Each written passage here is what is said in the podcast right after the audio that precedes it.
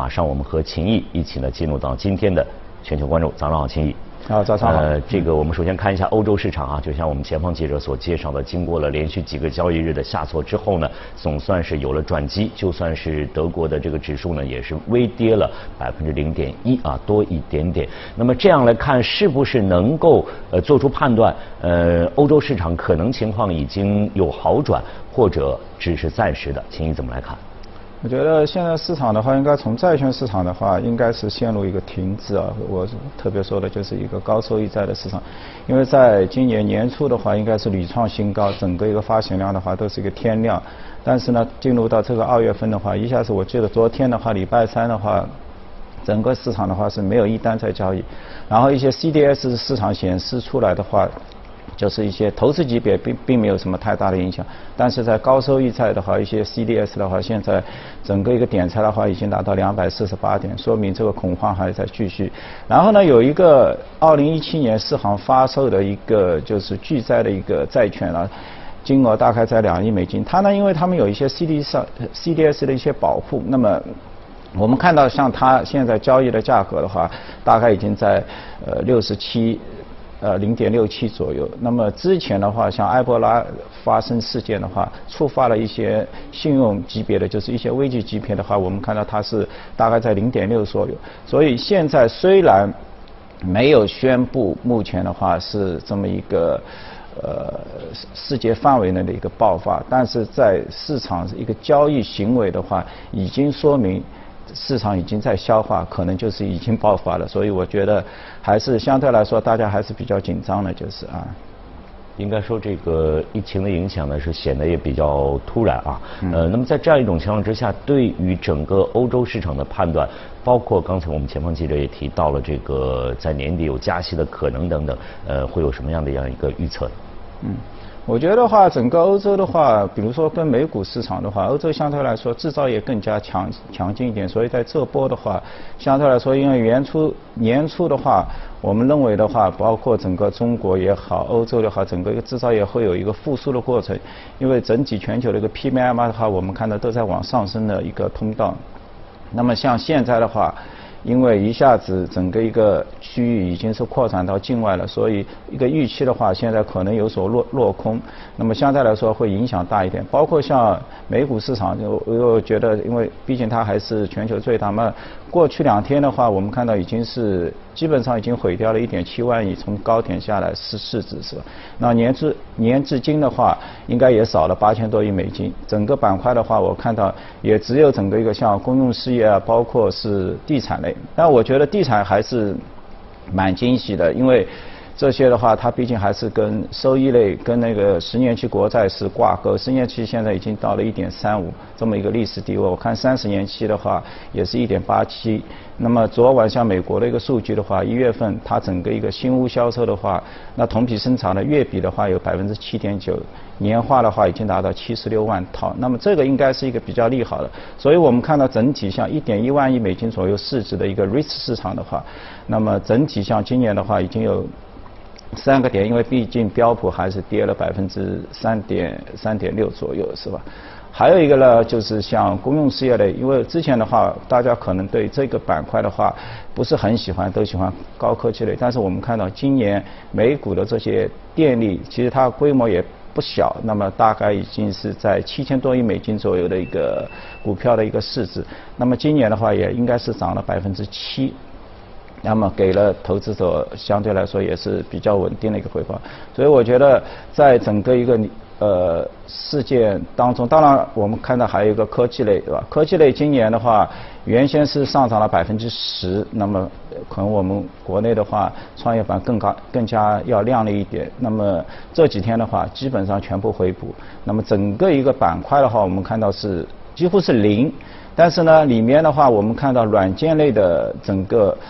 板块的话，它还是有百分之六左右的一个升幅。那么市值大概在一点二万亿美金左右的半导体，包括芯片设计啊，包括制造类呢。那么年初至今的话，可能出现了百分之三左右，但也是比较比较不是很大幅度，离开最高点下来的话，大概也就在控制在百分之十的一个范围之内。那么年初至今的话，大概是在百分之三左右的一个幅度。应该来说，整体我觉得还是一个比较健康。因为为什么会发发现就是说最近会跌得过快，也跟年初其实整个事件出来的时候大家都有预期了，但是呢，美股异常的坚挺。包括各大企业，它的博尔的它出，因为他们都已经出去了，这个陆陆续续在出整个一个季报，呃，包括一个年报，但是呢，大家都对下半年复苏都比较乐观，所以在展望的时候呢，并没有做更多的一些调降。但是今年现在这这个星期来看，包括像微软昨晚的话，我看。就是他把整个一个 Surface，它一个电脑部门，它一个营收的话，它是做了一些调降，而且整个一个预测期限在进行一个扩大。所以这是给市场的话，相对来说带来带来了一定的，它可能这个波动区间从原先比较精准的百分之二到三，现在可能扩充到百分之四到五左右的范围。所以我们看到微软的盘后的话，也也最多的话下跌百分之二。所以我感觉到现在现在的一个市场也是不断的有公司的话会对未来的做出一些修正。那么原先比较乐观的，可能比如说像欧洲的一些奢侈品品牌啊，路易威登、爱马仕啊这些，可能陆陆续续的都要来。但是呢，同时我们从股价的一个表现，具体的表现看，其实他们幅度现在不是很大，而基本上在百分之十或者少一点的话是在百分之五。如果出现进一步下跌，其实从观察他们过去。呃，一年的整个一个财报情况，其实企业很多，它可以通过一些降价，然后来获得一个收入的营收的，因为他们本身一个毛利都会比较高，所以通过一些降降价来刺激一些销量。但是呢，整体整个一个企业在二零二零年他们的一个营收指标还是得以维持的，毕竟它也会。企业在营运过程中也会面临整个一个投行或者来自金融市场的一个巨大的压力，但通目前来看的话，呃，大概他们的一个利润指标的话，基本上都是能够得以实现，所以呢，对消费者可能是一个比较好的一个利好，因为各大品牌可能在陆陆续续的话，都会通过一些降价或者去呃。来维持他们的一个营收，可能这就是对消费者的利好，就是嗯嗯嗯。但是不管怎么说，应该说在这几天当中啊，这个市场呢确实是下跌的速度还是比较快的。像美股的这三大指数，整个把今年的这个涨幅全都给抹平了啊。对。呃，昨天呢更是高开之后呢又继续的这样下挫，虽然这个幅度呃有所收窄，能不能做出这样一个判断？呃，只是近几天的呢这个。突发的事件可能是触及了这样一种情况的出现，那么可能不会产生嗯长时间的这样影响，只是短时间的可能给市场的带来一些恐慌的心理。可能像秦毅刚才所分析的，还是要看看各家公司他们自己的一个表现的情况，还是有很多可圈可点的地方，还要看相关的这个呃疫情的这样一个控制的这样一个情况。也就是说，呃年初我们对整个市场的，比如说美股市场，呃看好的这种态度，应该是还能够持续下去。对，因为其实，在下跌的时候，我们看到也有很多亮点，包括我们在中国的话，提前大家都到了上云，或者是呃一些所谓的一些宅经济。其实美股今年，你看昨天的一些市场表现的话，一些像奈飞也好，是吧？那其实走势也非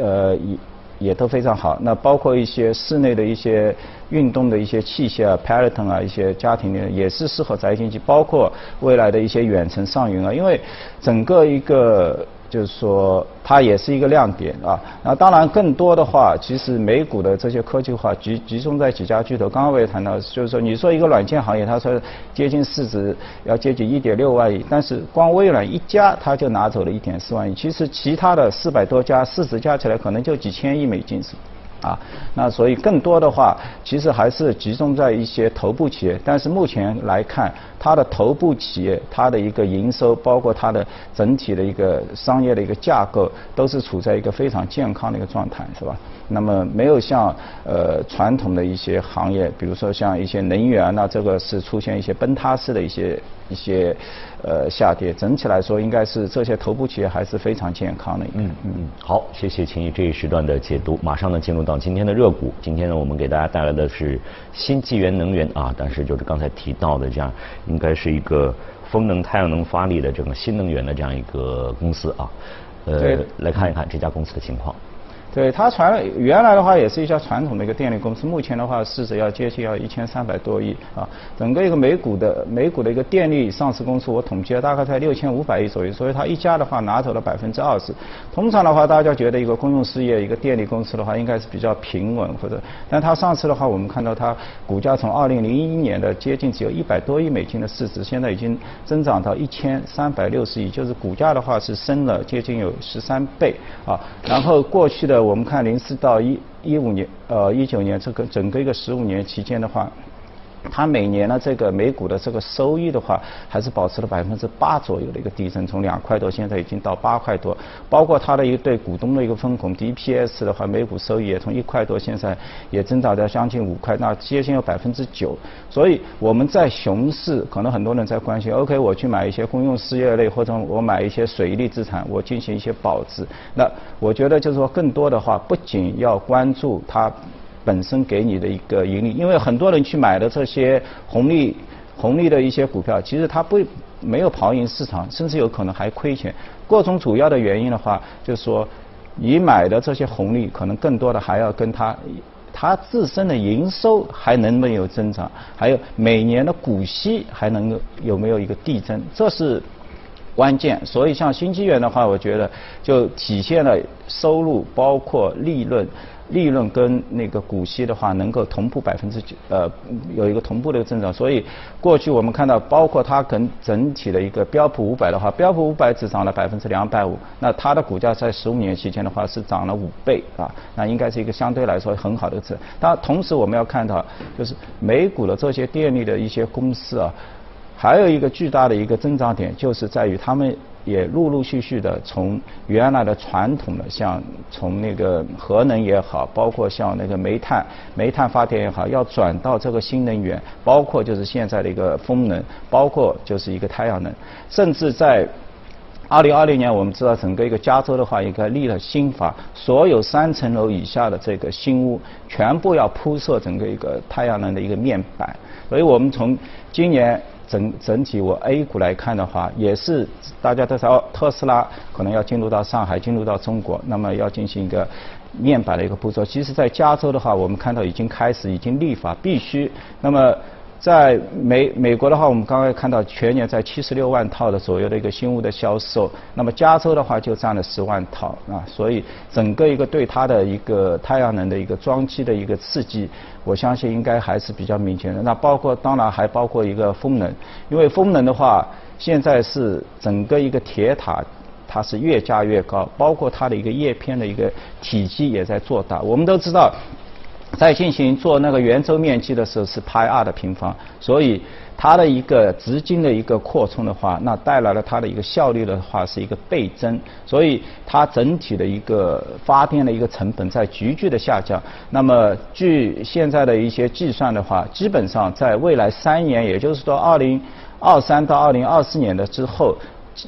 风能的发电，包括它的一个呃太阳能的发电的话，它的一个成本已经可以降比整个一个煤炭的一个发电的话成本来的更低啊。基本上风能可能是每一千度电大概就是在二十五个美金左右，是吧？那这个应该是一个非常低的，跟现在的一个化学能应该呃那个煤炭能应该是几乎那种，所以可以预计到后面的几年的话。整整个一个风能的一个装机，包括一个太阳能的一个装机，都有一个倍增。然后其实我们可以从沃伦巴菲特的这个他的一个年报中，也对他自己的一个中美的一个电力也大加赞赏。那么甚至也说，为什么我区域内的一个发电可以比其他的一些独立的一些发电厂或者其他传统的一些要低？关键就是它有一个比较强劲的一个风能的一个装机量。所以呃。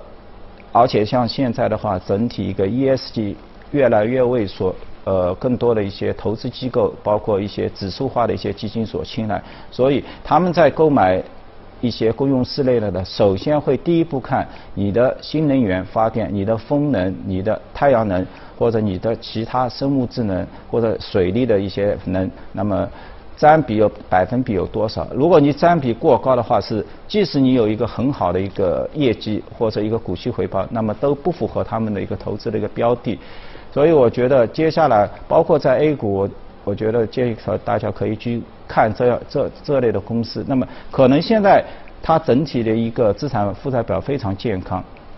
然后公司也慢慢的是在进行一个转型，就把我传统煤炭或者其他业务发电得来的一个现金，慢慢往这个风能，包括往这个清洁能源方面去转。那么在这一个过程当中的话，那么它自身的一个企业的一个估值会得到一个有效提升。你看，就是说现在所说的一个新纪元，它的一个 P E 的一个水平就比其他高了百分之四十五。为什么？因为大家预期到它整体从煤炭用从原来百分之四十五。会慢慢的降，降到最后五年以后的话，可能只剩下百分之十左右。包括美国本本身自身现在大家预计七十亿。七十几瓦整个一个装机容量的话，未来也可能都要淘汰，都要往这个风能跟太阳能去，那么也会带来整体的一个板块的一个 PE 的一个提升。那么这中间的话，这装机的容量在不断的有这个市场的一个需求，同样的这个利用风能、太阳能、新能源的这个成本呢，又是在不断的降低的过程当中，这个呢都是给这个公司的发展，包括这样一个领域的发展呢，提供了很好的这样一个支撑。是的，一一旦一个新科技发展到一定程度。就是说，包括他们现在也有一些最新的一些储能的一些技术，是吧？那么它已经达到了整个不需要你任何有税务的一些优惠或者补贴，已经自自我整个一个商业运行，已经能够达到这个呃成本收益的话，那么替代传统只是一个只是一个必然，只是在这个过程当中，因为牵涉到大量的一个员工的一些安置啊，或者上游的一些。呃，上游的一些资产的一些呃一些补偿啊，那这个，但是它的趋势已经非常明显啊。嗯。